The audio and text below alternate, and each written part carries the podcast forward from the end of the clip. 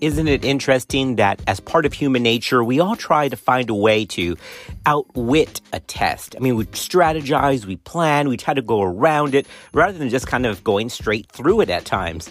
well, that couldn't be any more true than it is for the gestational diabetic screening test, the 50 gram glucose challenge. Now, put this in perspective. Right now, the universal rule is that you can do this without a fasting state. You just come in random, take your 50 gram sugar test, and then you get your sugar evaluated by a plasma blood draw in one hour. Everybody gets that. But we try to outwit the test because the thought is intuitively, wait a minute, I'm going to go into that test fasting so that I really pass that so then I don't have to go on to the three hour. Because it just makes sense, doesn't it? I mean, if you're fasting and you take the 50 gram, chances are your sugar would be lower. But is it? Well, there's a new publication coming out in the Green Journal that answers that question. And there is a reason, guys, why that 50 gram one hour test is done randomly, not fasting. Because the answer to whether fasting or fed is better is actually kind of surprising.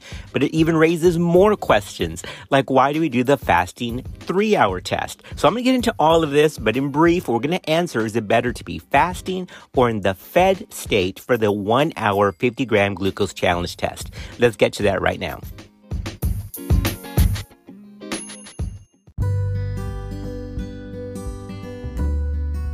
Our goal is to keep everyone up to date in practicing evidence based medicine because medicine moves real fast. This is Clinical Pearls. Not long ago, one of our residents who was obviously pregnant was getting ready to do her one hour glucose tolerance screen. And as she was getting ready to do that, I remember her saying, Oh, I fasted all night because I definitely don't want to fail this. I don't have time to do a three hour. And I mean, how am I going to take this after eating? I mean, if I eat something, my postprandial is going to be high, and then I'm going to take the sugar test and it's going to be even higher, and then I'm going to fail. I mean, sometimes we're too smart for ourselves. I mean, it makes sense, right? That's logically possible. Hey, if you're in a postprandial state already and then you take another sugar load, is it going to be higher? And so she tried to outwit the system by being fasting. Now, thankfully, she passed, but actually, that's not what's supposed to happen because there's actually a higher chance that if you take the one hour test in a fasting state, there's a higher percentage probability that you're actually going to fail that and then move on to the three hour. I'm going to explain all that in a minute, but let's just first tackle this whole issue of gestational diabetes testing right off the bat. Okay, for the next part, I want to record this mobile because I want to get Brittany, she's pregnant, I want to get her perspective on this. Now, before we get into our study summary, a quick little cameo because I got somebody here with me that I want to bounce off this question about the whole one hour. I want to bounce this off her. But here with me today, I have.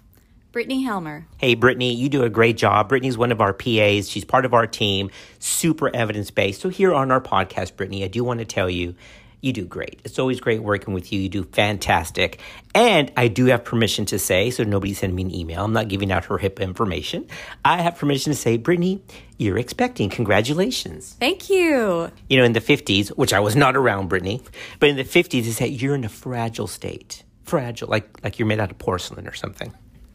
I don't know what to think about that. All right. So, being that you are pregnant, at some point you're going to do your one hour screen because we're not quite at 24 weeks yet. Is that right? Absolutely. Okay. So, here's a quick question for you. As you prepare to do your one hour, doesn't it make sense to go in fasting? I mean, you want to kind of be empty, right? So, you want to pass that test. Doesn't it make sense to be fasting? Of course. Now, this is interesting because Brittany's evidence based, she's got a great knowledge base. It just makes sense to go in fasting. But that's actually not what the data suggests. So, Brittany, I'm with you. I get it. Our resident had the same idea, but it actually is paradoxical. So, anyway, I just wanted to introduce you to Brittany. She does a great job and she fell for the hook because it is not better to be fasting for the one hour. Okay, back to the episode. Mom deserves the best, and there's no better place to shop for Mother's Day than Whole Foods Market. They're your destination for unbeatable savings, from premium gifts to show-stopping flowers and irresistible desserts. Start by saving 33% with Prime on all body care and candles. Then get a 15-stem bunch of tulips for just $9.99 each with Prime. Round out Mom's menu with festive rosé, irresistible berry chantilly cake, and more special treats. Come celebrate Mother's Day at Whole Foods Market. The ACOG does recommend universal diabetes screening between 24 and 28 weeks, and only between 24 and 28 weeks. In other words, if a patient comes in at 35 weeks as late presentation, technically we're not even supposed to do a diabetes screen there based on glucose challenge because we're not sure what the normal value is for that gestational age. So it's not meant to be interpreted later, but you can do it earlier. Remember that the college does identify high risk patients for whom 50 gram one hour glucose challenge test can be done early. We have a whole podcast on early gestational diabetes screening and how that's controversial because the data actually shows, wow, hey, you picked it up early, fantastic, but it doesn't actually change any long-term neonatal outcome. So early diabetes screening, while still endorsed by the college in SMFM, is a little controversial. You need to go back and listen to that podcast. But the universal time, if you're not doing an early screen, is 24 to 28 weeks. And then if they present for late care later and they've missed that window, you've got to screen them with something else, maybe a hemoglobin A1C, even though we know that's not perfect, or a random uh, uh, glucose or a fasting glucose. You got to do something else. But technically, the one hour glucose challenge is only interpretable between 24 and 28 weeks. Even though there's a one step glucose screening for diabetes, the ACOG does favor the two step process. The two step is a 50 gram one hour glucose screen with the obviously glucose check in one hour after the challenge. And if they fail that, then moving on to the three hour diagnostic test, which is a 100 gram glucose challenge. All right. We all know that. But remember that there's two different scales for interpreting results. There's the Carpenter Coustan, which is a little bit lower in value, and then the National Diabetic Data Group, which is about 10 points higher than Carpenter Coustan. Now, traditionally, the National Diabetic Data Group has been used even though the original, I'm talking about in the 1950s, it was the Carpenter Coustan. So whichever diagnostic tool you use, it's fine. Just be consistent. Don't use one tool for one patient and switch to the other for the next patient. So National Diabetic Data Group or the Carpenter Coustan as the cutoff values for diagnosis. As I've mentioned before in other podcasts, I think if you know the history of something, you learn it much better. And this whole thing of the one hour 50 gram and the three hour 100 gram, that's nothing new. It's not like ACOG necessarily came up with that because that kind of predated the whole college stance. This was first proposed in 1957 by three physician authors and researchers, O'Sullivan, Wilkerson, and Remein they proposed in 1957, offering a three hour oral glucose tolerance test for patients who presented with risk factors for diabetes, like family history, prior uh, gestational diabetes, or gestational glycosuria, or a baby that was, quote, overdeveloped, end quote, at term, in other words, macrosomic. And for women without risk factors, then they proposed giving a one hour 50 gram glucose load and if they failed that, then they would be offered the three hour test. Is that wild or what? That goes back to 1957. So the three hour was meant to be given as a first screen for those at high risk, and then a 50 gram for those at average risk, proceeding to the three hour if they failed. By the way, they use the Carpenter Coustan criteria there as a failure of the one hour of 130 rather than the National Diabetic Data Group higher value of 140 as a cutoff value. The thought process of being non fasting in the 50 gram glucose tolerance screen was to mirror more real world criteria. All right. So people came in, I'm just here, I'm ready to go, I'm between 24 and 28 weeks.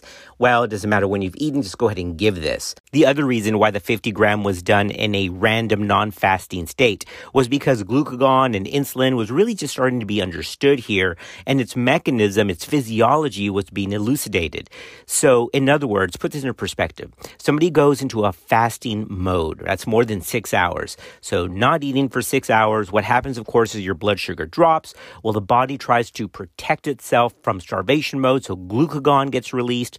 Well, then glucagon, of course, causes uh, a, a gluconeogenesis and a temporary paradoxical glucose spike, right? You get hyperglycemia. Now, remember, if you go back to physiology, kind of the same thing happens with exogenous insulin administration and nitrogen nighttime sleeping. That's the Somogyi effect. Or if you remember what that is, so somebody who's a diabetic, they take insulin before they go to bed and then they stop eating because they're asleep. And so what happens is that insulin is still working, so it drops their endogenous glucose, so they get hypoglycemic. Well, in the middle of the night, their glucagon kicks up, and so they get this reflex hyperglycemia when they wake up. And so it confuses them. It's like, wait a minute, I went to bed, I took my insulin, and my sugar is sky high this morning. I mean, what happened? Well, that's the Somogyi effect. Although this Somogyi effect is insulin induced, it's pharmacology based, the same thing happens in endogenous physiology if the person has normal glucose metabolism. So it's assuming they're not diabetic, right? So in somebody who has normal glucose metabolism, and this is what we're trying to figure out, right? Who has uh, impaired glucose tolerance because of the pregnancy, but is otherwise has normal physiology. That's the whole reason that we're doing this screen. Uh, the same thing happens in that situation where if they have endogenous or healthy glucose metabolism, they go through a fasting period. Body says, oh my gosh, this person is in starvation mode, kick up the glucagon, glucagon gets released, and so you get fasting hyperglycemia that could be made worse with the 50 gram challenge. So that's the whole premise of this study that we're about to discuss is if you take the 50 gram in a fasting state, do you have a higher percentage rate of failures as opposed to that if you stick to the rules and do it in a non-fasting state? All right, team, that sets the stage well for what we're about to get into. We're going to summarize a new article, a new study coming out in the Green Journal. It's not out in print yet, but it was released ahead of print. And we're going to tackle this because it answers that specific question Is it better to be fasting or stick with the rules and be non fasting for the one hour glucose screen in pregnancy? But as always in science, once you find an answer, it uncovers another question. and so there's questions that were, that were birthed, no pun intended, from this study that we're going to tackle as well. So let's get into this study now.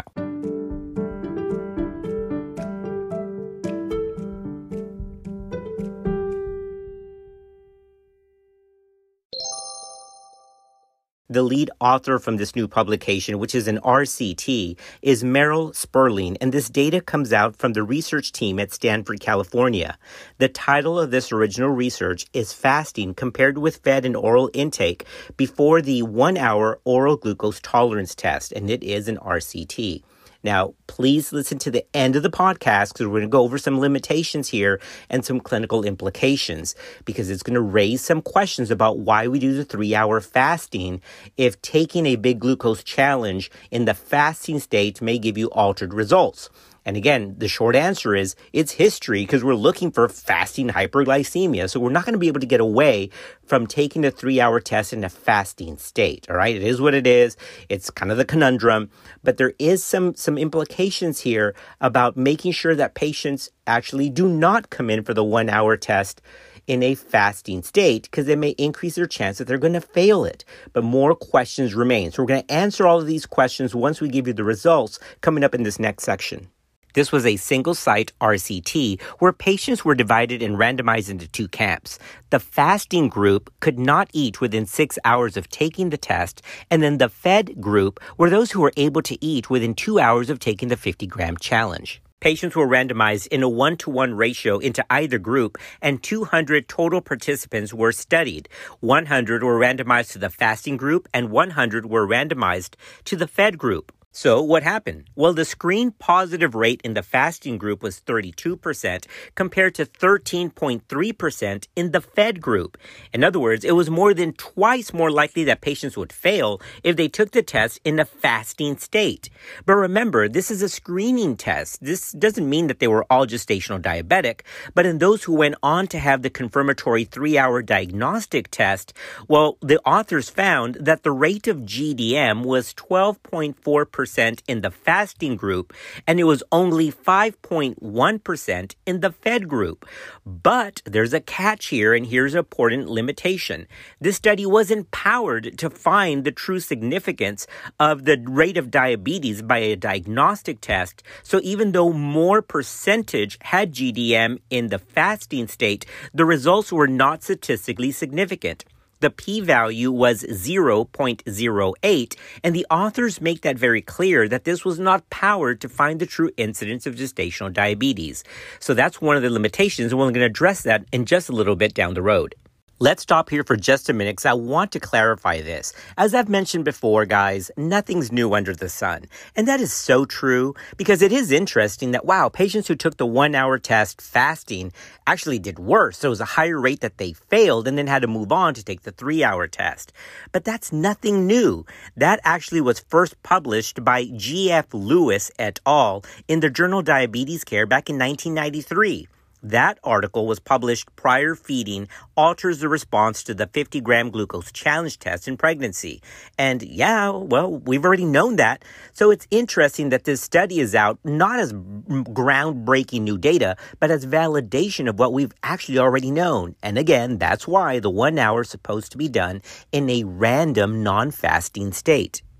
So even though the study is not providing new groundbreaking data, it's good validation data. And it reminds us to tell patients that they can come in without fasting and that fasting actually can be worse. So remind them not to try to beat the test, but they can eat within two hours of taking the 50 gram load. But here's what's weird, right? I mean, aren't you thinking about it? Well, if fasting is not good, why are we making them come in fasting for the three hour? And I get it, and it's right, and that's kind of the the paradox and the conundrum. You see, even though we realize that coming in fasting could be dealing with this whole glucagon flare and temporary rise in mean blood sugars, and then we give them another load, we still need to capture one vital piece of information, and that's fasting hyperglycemia. I mean, that's the issue there. In patients that have been found to have fasting hyperglycemia on the diagnostic three hour test, that's a great prognostic factor for those who are going to go on to need insulin therapy or, or medication therapy. So this whole issue of fasting hyperglycemia really is a big deal. So much so that the traditional Parkland protocol is that if a patient failed the three hour GTT and one of the two abnormal values on that test included the fasting, they were automatically called A2 gestational diabetics and they were placed on medication. Of course, other institutions and the more traditional approach is that if they fail two values, regardless of what they are, then they're given nutritional and dietary interventions first. And then if they fail to meet certain cutoff values, which is, you know, less than 105 fasting or less than 120 in a postprandial two hour checks, then they're placed on medication and then called A2. Parkland felt so strongly that fasting hyperglycemia uh, is a poor prognostic factor that they were automatically called A2s and started on medication quickly. So you see, there's the catch. There is poor prognostic factors with fasting hyperglycemia. So even though we know that if patients come in fasting and it may trigger a glucagon flare and then we give them 100 grams, maybe it's going to throw off their sugars. We don't know any better. We don't know any different, rather, because by definition, that includes a fasting value. Just something to consider. All right, podcast family, now that we're getting ready to wrap this up, I do want to dive in just a little bit deeper into that study limitation that the authors themselves disclose at the end of this article. And they stated that, look, yes, even though those who came in fasting had a higher rate of failing the one hour and there was a higher incidence of GDM in that group, it was empowered to figure out if this actually does affect the rate of true gestational diabetes. So we don't know. So what do we do with this? What's the clinical implication of this? Well, there's three things. One, remind patients not to try to beat the test, the screening test. And it's okay if they come in having uh, eaten something within two hours of the test. And actually, ironically, coming in fasting may be worse because there's a higher chance that they fail the test and then need to go on to the three hours. That's the first thing. The second thing is this actually is not new data. Again, this was published in the 1990s that taking the test in the fasting state could actually work against you and give you a failure of your screen. And the third and the biggest limitation is, well, we just don't actually know if those who fail the one hour actually does translate to a higher risk of having gestational diabetes on the three hour diagnostic test. That still hasn't been figured out because this study was not powered to do that. So questions remain. So the take home message, do your one hour screen at 24 to 28 weeks. Remind patients not to come in fasting, not to try to beat the test. And until there's a better way to diagnose GDM, we're kind of stuck with the fasting aspect as part of the three hour test. Well, that brings us to a wrap. We're so thankful for you all. We really love being in contact with all of our listeners. We get so encouraged. I mean, worldwide we get messages, and we absolutely love that. Keep spreading the word about Clinical Pearls. This is all listener driven. We're not corporately sponsored. Um, we don't answer to anybody except for the data. So, as always, thank you for being part of our podcast family, and we'll see you next time on another episode of Clinical Pearls.